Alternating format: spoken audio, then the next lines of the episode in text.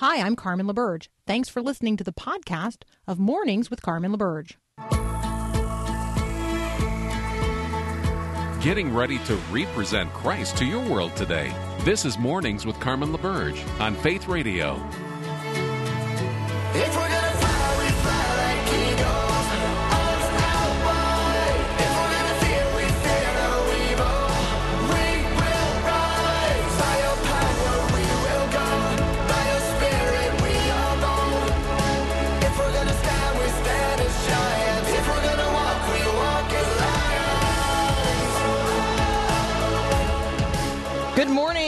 It's Friday. What are your Memorial Day weekend plans? All right, I know it's going to be an unusual one, but uh, but let us still recognize uh, and honor those who served us well, and certainly those who gave their lives in service of our great nation. All right, so uh, I know that um, we have a veteran cemetery, National Veteran Cemetery, near where we live, and all of the flags are out on every grave. I want to say thank you to those who have taken the time to um, to honor the fallen in those ways, uh, and just encourage you. Like that's a place that you could get out and take a walk this weekend. You could find a veterans uh, cemetery across the country. They're open, and uh, they're beautiful, and it's a an honorable way to uh, to spend some time this Memorial Day weekend. All right, one big international headline today that I certainly don't want us to miss. We will follow up on this next week. Uh, this will be an unfolding story. I want you to be aware of it. China is planning to impose new national security legislation today on Hong Kong. Uh, we expect this to ignite fresh pro democracy protests, and we expect China's response to those protests to be quick uh, and very likely violent. So the proposal appears to be very far reaching, uh, banning, here's the list sedition, treason, secession, and protest. There you go. Uh, and so you can uh, you can pretty much read about it in uh, in all of the major news outlets this morning. President Trump said of what everyone anticipates to be a coming crackdown. Well, if it happens, we'll address the issue very strongly. Hong Kong stocks have plunged in response to China's announcement. You will uh, you will remember that we have been watching pro democracy protests, following them in in Hong Kong now for some time. Pro democracy uh, legislators, uh, Dennis Kwok in particular, told reporters, uh, "This is the end of Hong Kong. This is the end of one country, two systems. Make no mistake about it." The BBC is reporting through their um, through their correspondent who is in Hong Kong, uh, quote as an as an indication of just how worried Beijing authorities are. Well, every time we talk about this, we're they've pulled the plug on our feed. Suffice it to say, right now, screens have gone black across China. So let us be praying today um, for this meeting that is taking place in China, uh, and let us be praying that indeed what we anticipate now, based on these headlines, does not uh, does not ultimately come to pass. Um, because we have talked about this in the lead up that if and when Beijing decides to, uh, like, literally drop the hammer on pro democracy protesters in Hong Kong, um, the world does not have a plan of how to intervene.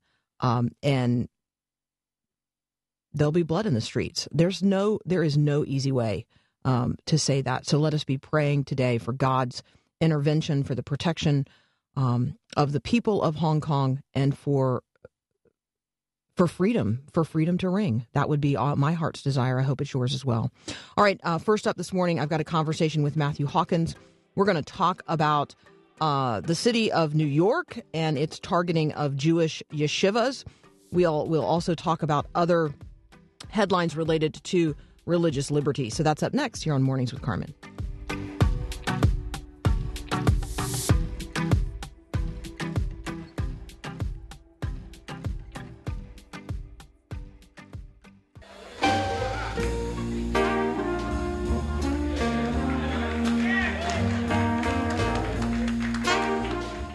Welcoming back Matthew Hawkins. You can follow him at MT Hawk on Twitter. Welcome back, sir. Good morning, Carmen. Good to be here. Good morning. Good morning.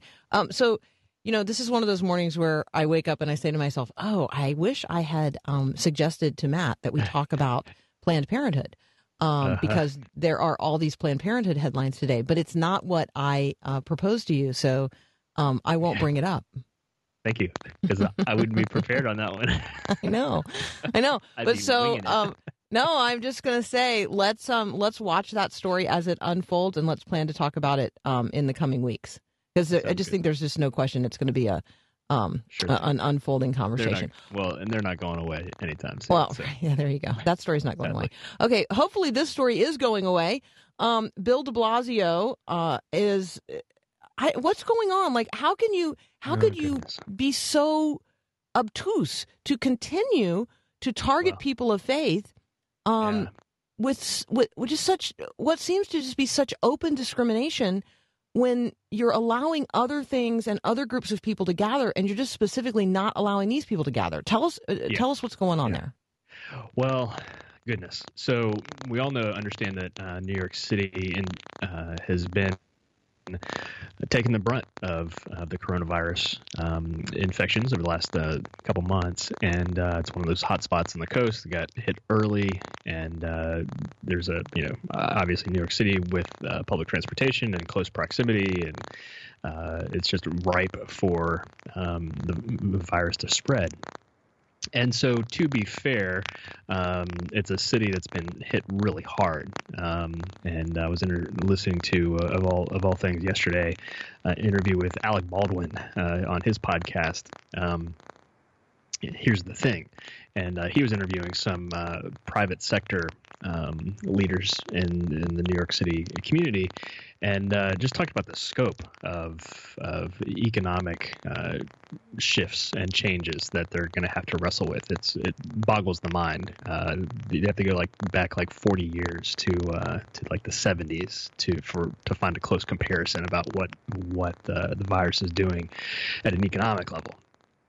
Um, and uh, you know, uh, you have in New York City uh, a Hasidic Jewish community uh, that we're talking about. I think we've maybe uh, talked about it in the past, um, and uh, they're I think basically ultra orthodox is a way to describe them, and they've been going about their religious practices. Um, more or less unlike there's anything else going on and uh, it's troubling and it puts conflict within um, between the government and a, a, a Jewish community a Jewish community um, this is complex Carmen I'm not I'm not gonna lie it's difficult uh, some people would say it's a spicy meatball as far as conflicts go. You know me, I'm a religious liberty advocate. My disposition is generally uh, to side with the religious actors and, and communities. Um, you, do make an interesting point. The que- some of the question is, are they being uh, uh, targeted or picked on differently than other groups, right? If so, if if bans on gathering uh, is not being equally applied, that's a big problem. But if it's being equally applied, um, you know, th- uh, then you know, Jewish religious groups uh, don't have a whole lot to fall back on, uh, legally speaking. Um, you know, one of the we think about uh, there's a federal law called Religious uh, Freedom Restoration Act called RFRA, and there are three tests basically that you apply in a conflict between the re- uh, religious group and, a, and the state government. Uh, the question is number one: Is there a st- substantial burden on religious actors. Um, and clearly, I think not gathering uh, as Christians and Jews and others, that would be a substantial burden. Number two test is, there a compelling government interest? Well, we would say, of course, in in the scope of a global public health crisis, there's a compelling government interest to help stop the virus from spreading. Um, and then the third the third test is is there is the burden applied with the least restrictive means? Basically, is the government finding the least restrictive way about going uh, about their um, uh, restricting or burdening uh, the religion? And uh, I got to tell you, Carmen, I'm torn on this one. Um, the uh, I, I have a I have a I have a doctor friend in uh, in New York City who's in the thick of this stuff. Uh, he's Jewish himself. Uh, he's not he's not Hasidic, um, but he he explains that uh, this community there is uh, is troubles him um, and uh, they actually he believes it's contributing to a higher rate of infection uh, among among the Jewish community, the Hasidic Jewish community there. Um, but to underscore our point from a few weeks ago, uh, this is one of those reasons why both religious communities and uh, state and governments need to have what I think you might have titled religious relational capital. Uh, and there needs to be uh, really relationships outside of the crises um, between religious actors and religious organizations and uh, government government folks, so they can work together to try to uh, come to a consensus on least restrictive means while still affirming and enabling uh, the right to religious freedom. So that's my that's my conflicted No, that's really helpful. So, um, commentary. Yeah, well, I'm going to give uh, a couple of sentences uh, here as you and I go to a quick break, just updating people on where things are at in other places, sort of related to this similar topic. So, in uh, in Minnesota, the Mall of America can reopen, but churches cannot. that seems confusing to people. Um, and uh, and then we have uh, the Trump administration saying yesterday, actually, the president himself saying yesterday, the CDC will issue new guidance for the reopening of churches across America. Um, that is rela- related to the fact that the CDC's guidance was um, delayed after there was a disagreement, I think, between the White House and the CDC. So we're going to be watching today for that CDC guidance for the reopening of churches. It provokes the ongoing conversation um, about the relationship between the church and the state. We certainly want to continue praying for churches across the country that are uh, meeting this weekend, particularly those that are meeting in drive-in church services that their states have um, have raised concern about. And in particular, I have the 40 member. This is the one in my little uh, headline in Heart this morning. Central Baptist Church in upstate New York, which has been uh, holding drive-in services attended by uh, 23 people in 18 separate vehicles. So there's no, Right. um, you know, no, Yeah. uh, and yet they have been uh, issued a cease and desist order, and they have uh, their pastor has been fined a thousand dollars. He's only got, you know, Yeah. what he's got. he- He's he's Those got like things are absurd. two, two dozen members, right? Okay, and it's really Yeah. rural. I mean, the pictures are pretty extraordinary. So, anyway, we want to be praying for Samson Ryman and others like him across the country. We want to be praying for uh, our fellow Christians at the Central Baptist Church in upstate New York. We want to be praying for everybody that's trying to make very difficult decisions right now about their own personal health, uh, about the Mhm. worship of God, and you know about the respect for the authorities over us. So, Matt Hawkins and I will continue this conversation in just a moment. We'll be right back. break down every wall. We'll watch the giants fall. Fear cannot survive when we praise you. Continuing my conversation with Matthew Hawkins, he's a public theologian. You can follow him on Twitter at MT Hawk. He has an excellent podcast. Um, remind us uh, the name of the podcast, where to find it, and what you talked about this week. Thank you so much. Uh, the Yeah. name of the podcast is Crossing Faiths. Uh, you can be find it at Crossing Faiths plural crossingfaiths.com or just about anywhere you listen to podcasts. It's available there. And this week in particular, we talked about we we did uh, headlines, uh, which we don't always do, but we uh, just kind of skipped across the skipped the rock across uh, some religious headlines, not unlike you do here. And we talked about uh, kind of intra Christian fighting between Christian realists and Christian pragmatists on the subject of Trump and religion. And uh, we talked about how religious folks are responding to the coronavirus pandemic. You know, is it an act of God and that, those kinds of questions, and who's at fault? And uh, that you can find most recently on Crossing Faiths. Yeah, so thank you so much for um, for doing that and for posting it. It helps us to, it helps us to overhear conversations between people of different faiths um, because like we're all trying to figure out how to do that in real life. And so the fact that Yeah. you're doing that uh, each and every week in um, in such a, a joyful, intelligent, um, honest way is uh, I think is helpful for all of us. All right, I have two different. Thank you very um, much for for for context yeah. for people for context for people who don't know. It's a it's a it's a podcast that I co-host with my, my Muslim friend, and so uh, we have an evangelical Christian and a, and a Muslim who are talking religion and politics, which we don't think anyone else is doing on a regular basis. And so, uh, just like you said, it's that's the kind of conversation we want to inspire. Uh, we're friends. We want to talk about uh, complex, uh, um, contentious issues, but uh, in the spirit of Rafi, the late Ravi Zacharias, frankly, um, we we want to be uh, disagree. We want to be able to disagree, but not be disagreeable, and so that that's part of what inspires Crossing Faiths. It's excellent. All right. So crossing faiths, that's plural, dot com. Um, you guys should check that out. All right. I have two different um, uh, uh, lines of conversation that I'd like to have with you. One is the Department of Labor uh, is it has issued new guidance strengthening religious liberty protections for faith-based organizations partnering with the government. I think that this is uh, this is a part of this is evidence of um, why evangelical Christians across the country, particularly white evangelicals, see the president as uh, fighting for their beliefs. I think that um, his statement yesterday uh, related to his desire to see churches reopened because he views them as essential um, is, you know, it, again, Yeah. we're um, so the, that's the conversation that I want to have. And then the other conversation I want to have is um, you have reminded me that this weekend is the second anniversary of you having survived a heart attack, and you're a really young person. So I think that Yeah. um, let's let's have that conversation uh, first. Sure thing. Okay, you have that first. Yeah. Uh, so two, oops, lost my headphones.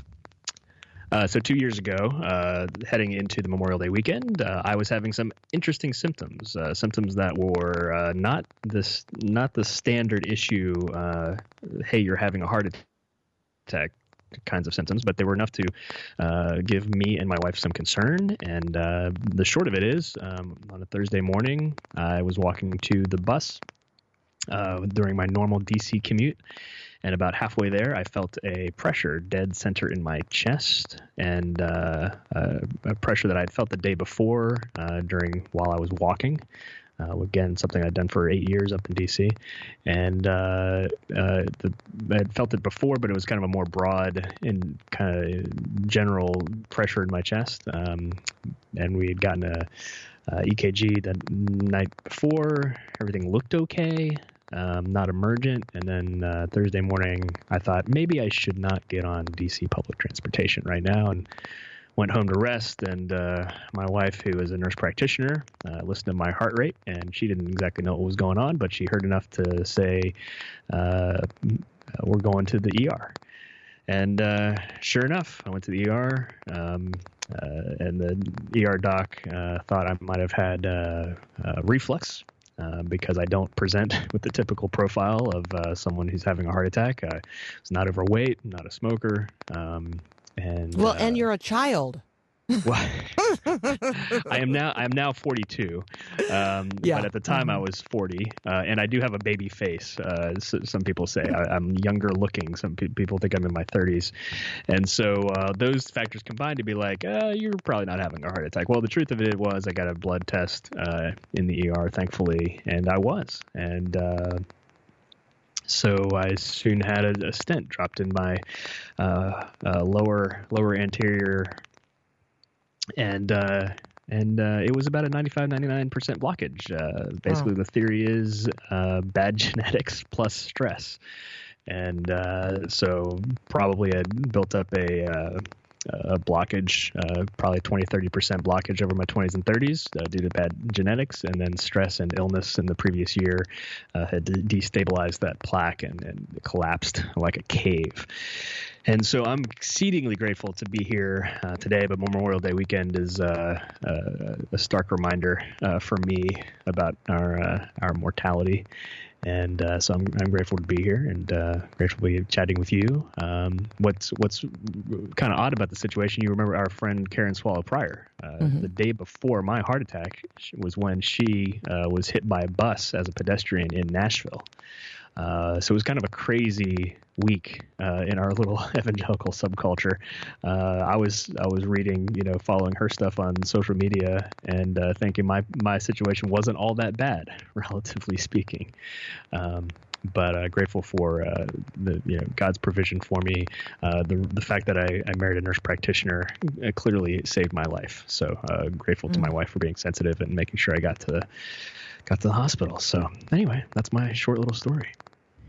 All right, and with that, we're going to have to um, let the Department of Labor's new uh, guidance strengthening religious liberty protections. Um, well, the the guidance is not new.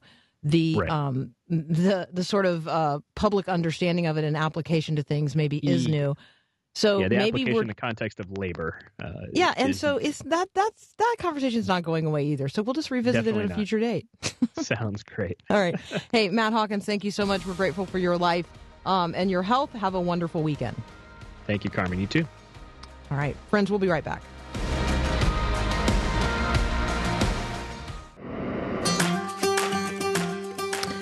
Okay, in in the what do Carmen and Paul talk about during um, during the break? Really, really not important stuff, but it is kind of No, cool. It's totally fun and it's totally cool, and we're talking about it. So, Paul just informed me. By the way, he did the math on this.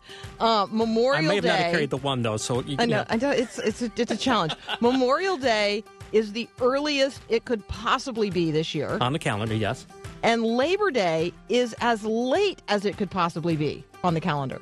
Am I right on that, Paul? that is correct. The which seventh- means we Yep. which means we have the longest possible summer 107 days longest possible summer this year Yeah. that's kind of fun. All right so i feel like we we need an outreach to our friends in sioux falls at faith 107.5 it's our only 107 signal on the faith radio network. And so if you're listening on faith uh, 107.5 in sioux falls this is your summer. We're gonna come we're gonna come up with something. I mean there's 107 days of summer. That's gotta like it could never be any longer than that. Like it that's it. It's it's ma- it's, it's maxed, maxed out. this is gonna yep. be the maxed out summer all right. I don't know what we're doing with that yet but um, there's a little fun summer factoid for you as you enter into memorial day weekend. What are you going to do with the longest summer possible? And you're going to say to yourself well it's the longest summer possible but it's like covid-19 summer. No no. It's the summer of 2020 let's um let's move forward uh, out of darkness into light. Let's be people who claim the reality that these are the days in which god has ordained for us to live and so let's make the most of every opportunity to advance the gospel always and in all ways. So that'll be my encouragement. All right, next up, I've got Chris Martin from Lifeway Social. He and I are going to talk about the difference between screen time and social media. And then we're going to talk about something that, frankly, is plaguing us all, um, and that is Zoom fatigue. So, um, uh, my sister spent time yesterday and the day before in a three hour, each day she had this three hour Zoom meeting. And then uh, each evening she had another uh, set of Zoom meetings.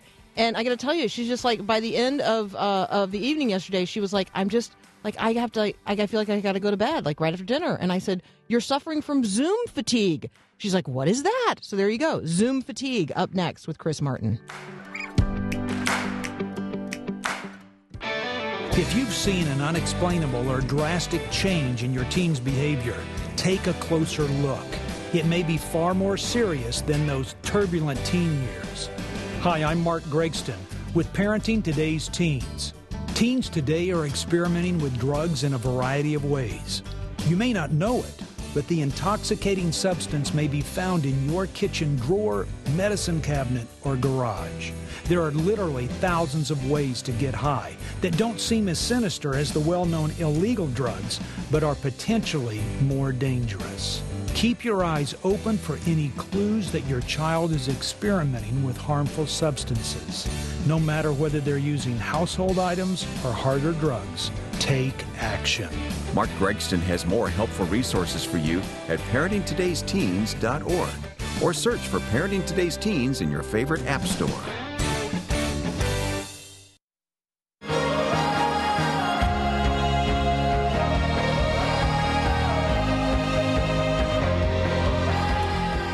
Now, Chris Martin from Lifeway Social. Hey, Chris, welcome back. Hey, thanks for having me. All right, I want to uh, address um, a, a rumor first. Oh, that's always scary to Okay. hear. The rumor is that there's a podcast that we haven't heard since August that might be returning. It's called Social Cues. Can you either verify or dispense with this rumor?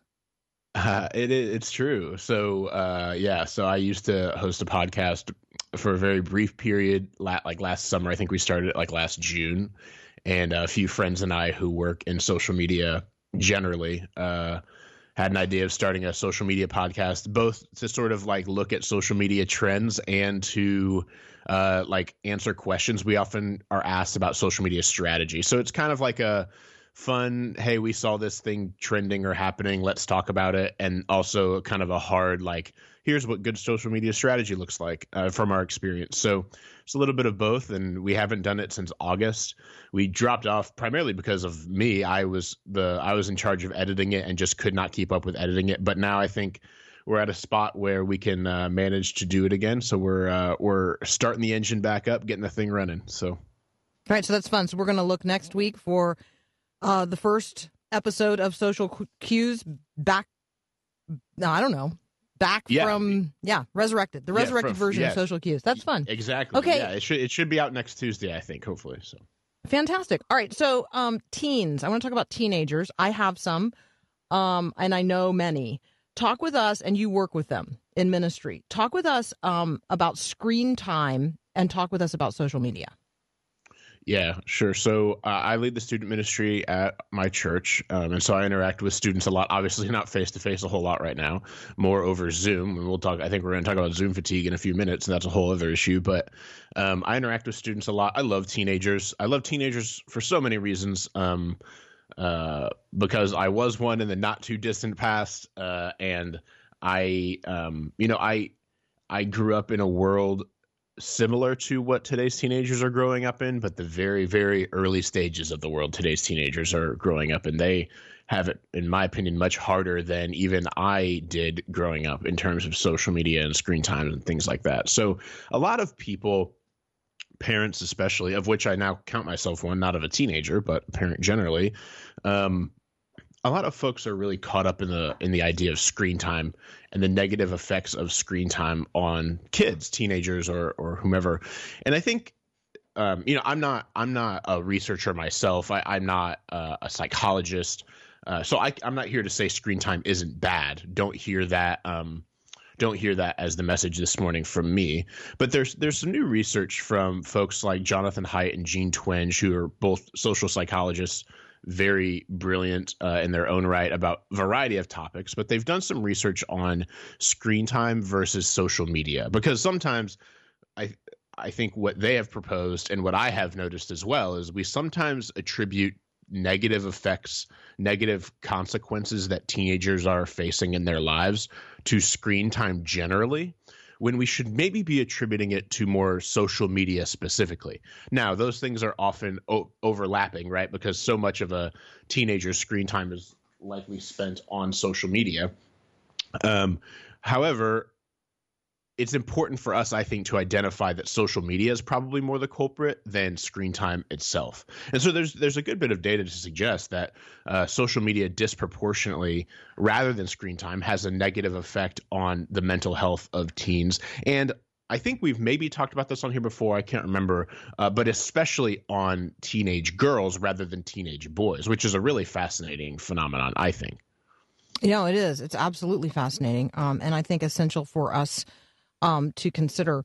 Um, so, 20 years ago, John Piper stood um, on a stage uh, in front of thousands of teenagers and young adults in a place called Shelby Farms. And he delivered a message um, about having one life and not wasting it.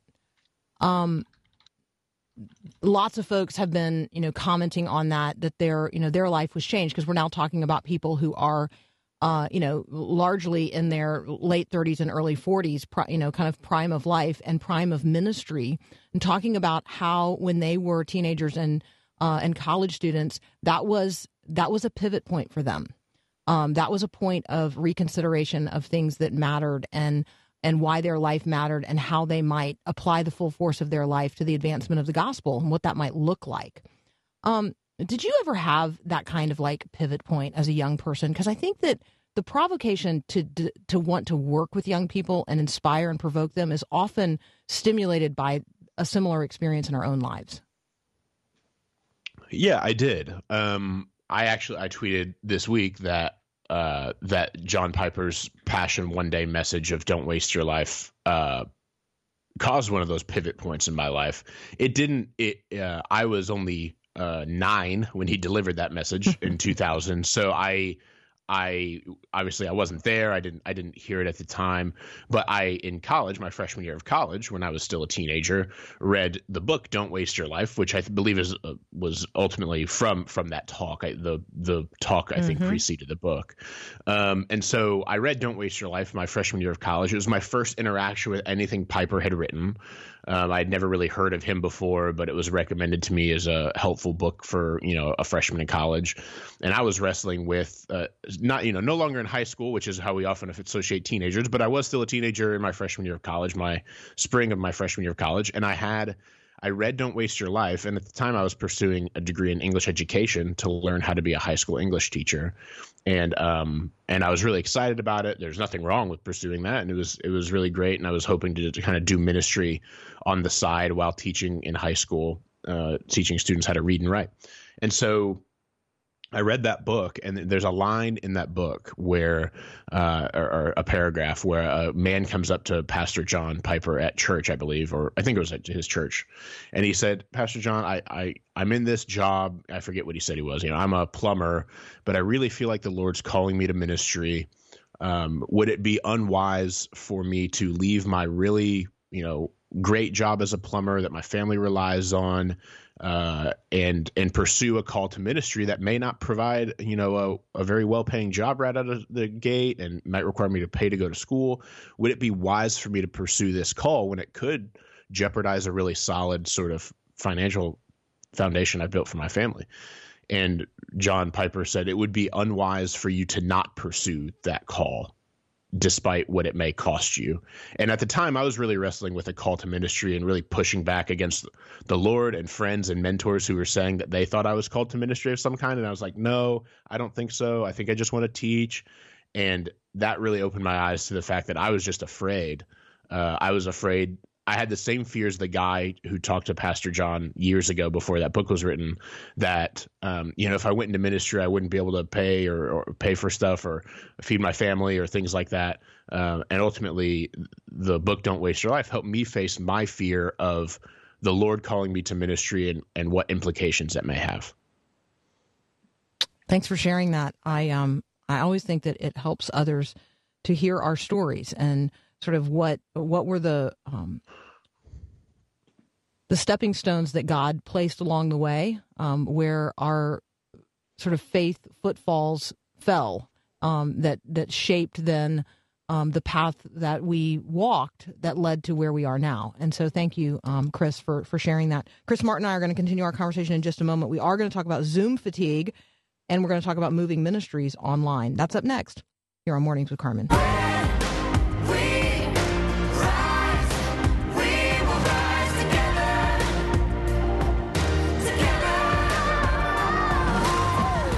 Continuing my conversation with Chris Martin from Lifeway Social. Um, Chris, let's talk about Zoom fatigue. I don't know about you, but I have a lot of Zoom meetings these days at all hours of the day and night. Um, part of the challenge that we are facing as a family uh, is like, okay, we have to uh, manage everybody's Zoom schedules because it puts such a burden on our Wi Fi that we can't actually all do it effectively, certainly not simultaneously. Um, but then if you do it back to back to back to back, you never actually see your family because they are on Zoom calls with someone else. And then when we get off, we're just exhausted. Yeah, it's um, you know, I love. I sh- I need to say from the start before we kind of. I love Zoom. Ra- it, well, we, Yeah. we, we before before we rag on Zoom for a bit and the kind of like the state of, of where we're at. I need to say that I love working from home, especially we did we have a newborn daughter. Like I don't have a an hour long commute to Nashville every day. Large like one of the only blessings of of this whole situation for me has been the ability to work remotely. Um, which I get to do typically, you know, when life is normal, uh, one, once or twice a week anyway. But it really has been a blessing to to be able to work from home a lot. But um, I have definitely felt Zoom fatigue. Um, I mean, Zoom is a great tool. It's so fun. Like we had been using Zoom for our work at Lifeway for gosh, three or four years, and so it's been really interesting and cool to see like everybody else. It kind of became the dominant video platform, and which for good reason because it's very reliable in terms of service. But but yeah, the, there are so many pain points in terms of you know like families using it for multiple things and strains on Wi-Fi, and I think I have felt Zoom fatigue. I've honestly felt it more regarding uh, like church activity than even work activity. So because it was already kind of baked into our work uh, and how we were doing work at Lifeway a lot, you know, just I just went from doing Zoom meetings two days a week to five days a week, and it's it is more tiring. You know, you're it's a lot more straining to try to be reading people's faces and body language via video rather than in person, and you can kind of tend to go from a. Can I from a just go ahead and minute- confess something? People don't What? need to try to read me. I am multitasking. right, right, and Don't don't even think- ask yourself. Don't even ask yourself. Is she multitasking? The answer is yes. Yeah, and I think I think people are tempted to do that in normal meetings, but it's a little bit harder, right? The, the social, the, it's a bit more of a social faux pas to be like answering email in an in-person meeting than it is via a Zoom meeting because people just assume each other doing it via a Zoom meeting. But like I've felt Zoom fatigue big time in leading our youth group via Zoom and and doing church via Zoom because our uh, well, the way our church is doing, I think is great. I, I I would not do it any other way. Like I think the decisions they've made have been fantastic, but it's like it is so draining for me on at 10 o'clock on sunday morning to come into my home office boot up my computer and pull up another zoom meeting for church. It feels like i'm getting ready for a work meeting but i'm but i'm going to church. And so i think i have felt zoom fatigue more in trying to have spiritual real life discussions with the students in our youth group and our community group while we're watching a sermon together on sunday morning than i even have for work stuff So part of my Zoom fatigue um, is it, I'm, trying, I'm looking for words. It- there's there's just all this social pressure to not miss one, and Right. um, I got to tell you, I have to miss some of them, um, particularly for those of you who think that nine o'clock at night is a good time for a Zoom call to catch up with one another. I'm in bed because I got to get up at four to put this together. So. Right. Um, so I just there's this all this social pressure where before I would have never even questioned whether or not I was going to a meeting at eight or nine o'clock at night across town for my church. I just it wouldn't happen. It absolutely wouldn't happen. Um, Yeah. But now you know people want to meet at eight or nine to do, o'clock at night, Like, what- and they're like, yeah, "We don't like, have anything else to do. You're do?" home. Yeah, I mean, you know, pop on the call." I'm like, oh. So it, that's hard. That's hard. And there are people that I love, and there are people that I want to gather with, and so it's it's just hard. Yeah. I think it's I think, you know, there was an understanding when we first started into this whole thing, particularly when it comes to like the church and trying to build community when you can't be together.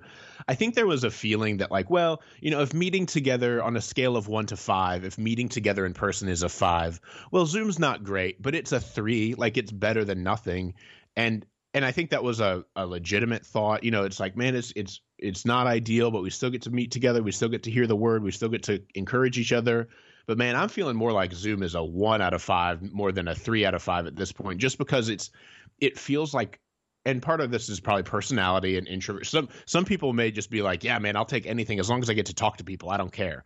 But for me, it, it just feels sometimes so forced and so like, how long are we going to linger on this Zoom call after church is over? you know what I mean? Like, it, it Mhm. can feel very wooden and artificial. And so, one of the things that I'm lamenting and, and looking forward to, uh, finally at some point being able to get back to church, being, being able to get back with our church family, is not feeling that sort of wooden artificial community that I think virtual, whether it be via apps like video apps or or Zoom meetings, has kind of wrought on us here.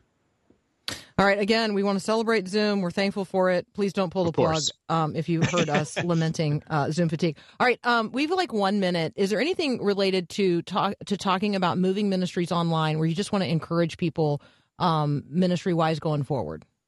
Yeah, I think keep at it. As much as we just, I just talked about how I've lamented my situation. I think a lot of people may be feeling that way. And as you move ministry online, um, just understand that people's attention spans and and Zoom fatigue is real. I would just say, just take take the that into a, into account. Keep maybe keep sermons shorter. Um, be more interactive.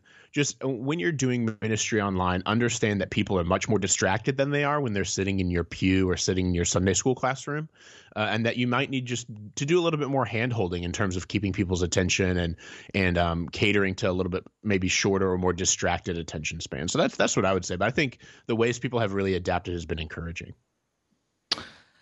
Thank you, as always, for helping us to continue to adapt. Uh, and Chris, we really appreciate what you're doing every day at Lifeway Social. Keep it up. Um, for those of you who don't yet do so, follow Chris on Twitter, Chris Martin17. He's a good follow. And let's be watching for the reemergence of the Social Cues podcast next week. Thanks, man. Yeah, thank you. Blessings. We'll be right back.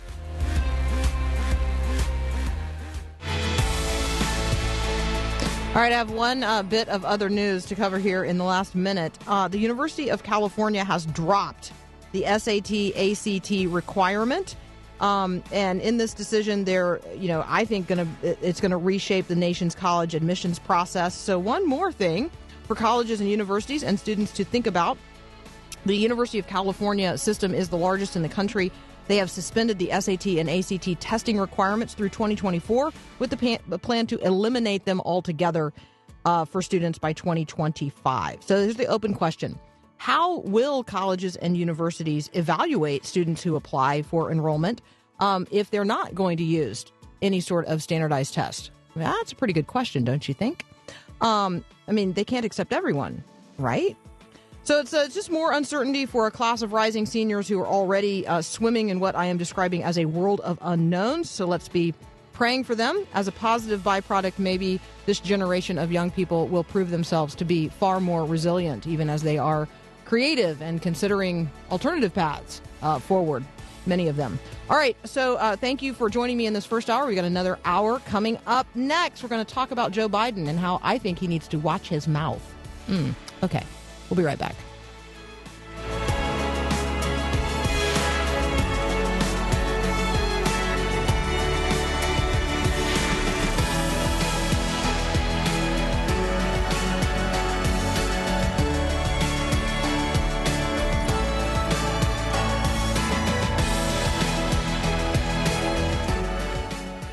Thanks for listening to this podcast of Mornings with Carmen LaBerge from Faith Radio. If you haven't, you can subscribe to automatically receive the podcast through iTunes or the Google Play Music app. That way, you never miss an episode. It's also available anytime at myfaithradio.com.